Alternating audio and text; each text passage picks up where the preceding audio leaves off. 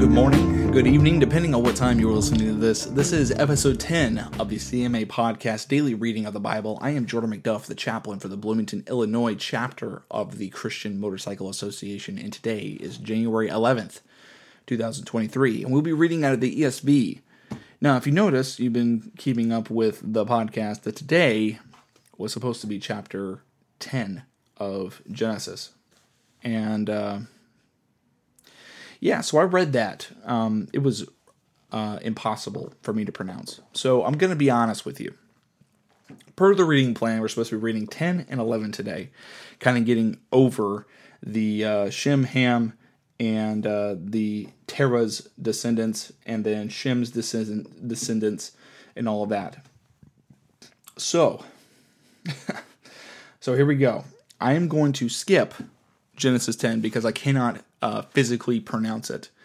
But I found someone online who does an amazing job at recording those names. So I uh, challenge you and encourage you to read um, and to listen along to that because that's the only way that I could get through it. But it's important. It's important uh, work, obviously. So what we're going to do is I'm going to read 11 and I'm only going to read part of it because again, I I don't want to sit here and stumble over the Bible names, um, but they are important. So I'm going to read Genesis 11 the best that I can, and I'm just going to move on from that because this is also the important part of the descendants because uh, Abraham is the outcome of all of these descendants. So not to be, you know, spoiler alert, but I mean the Bible's almost 9,000 years old. So, uh, you know, it's kind of on you if this is a spoiler. So, here we go ESV version, Genesis 11.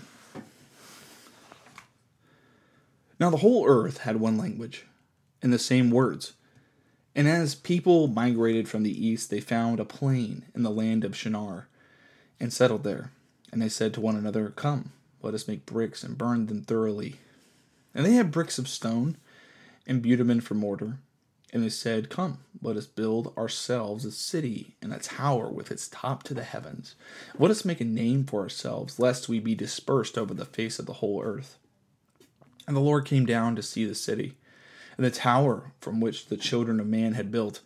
And the Lord said, Behold, they are one people, and they have all one language. And this is only the beginning of what they will do, and nothing that they will propose to do will now be impossible for them. Come, let us go down, go down there and confuse their language, so that they may not misunderstand, so they will not understand one another's speech. So the Lord dispersed them from there over the face of all the earth, and they left off building the city. Therefore its name was called Babel, because the Lord confused the language of all the earth, and from there the Lord dispersed them all over the face of the earth. These are the generations of Shem. When Shem was a hundred years old, he fathered Aparashad two years after the flood. Then Shem lived after he had fathered Aparashad five hundred years after he had other sons and daughters. When Aparashad had lived thirty five years, he fathered Shelah. And Aparashad lived after he fathered Shelah four hundred and three years, and had other sons and daughters.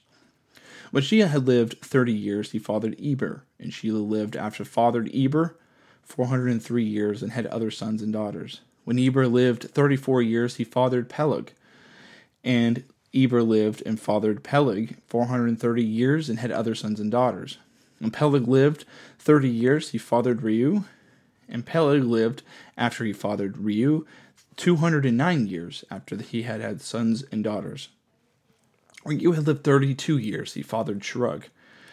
And Reu lived after he had fathered Serug 207 years and had other sons and daughters. And Serug lived 30 years after he, uh, he fathered Nahor.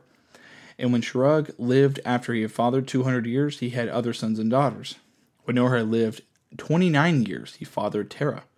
And Nahor lived after that 119 years and had other sons and daughters. When Terah lived 70 years, he fathered Abram, Nahor, and Haran. Now these are the generations of Terah. Terah fathered Abram, Nahor, and Haran. And Haran fathered Lot. Haran died in the presence of his father Terah in the land of his kindred, in Ur of the Chaldeans. And Abram took and Abram and Nahor took wives. The name of Abram's wife was Sarai, and the name of Nahor's wife was uh, Milcah, and the daughter of Haran and the father of Milcah in Iscah. Now Sarai was barren; she had no children. Terah took Abram and his son, and Lot the son of Haran, and his grandson, and Sarai his daughter-in-law, and his son and his son Abram's wife, and they went forth together from Ur of the Chaldeans to go to the land of Canaan. But when they came to Haran, they settled there. The days of Terah were 205 years, and Terah had died in Haran. This has been the reading of the daily reading of the Bible from the CMA. I am Jordan McDuff, the chaplain of the Bloomington, Illinois chapter of the Christian Motorcycle Association. And in the name of Jesus Christ, we got through it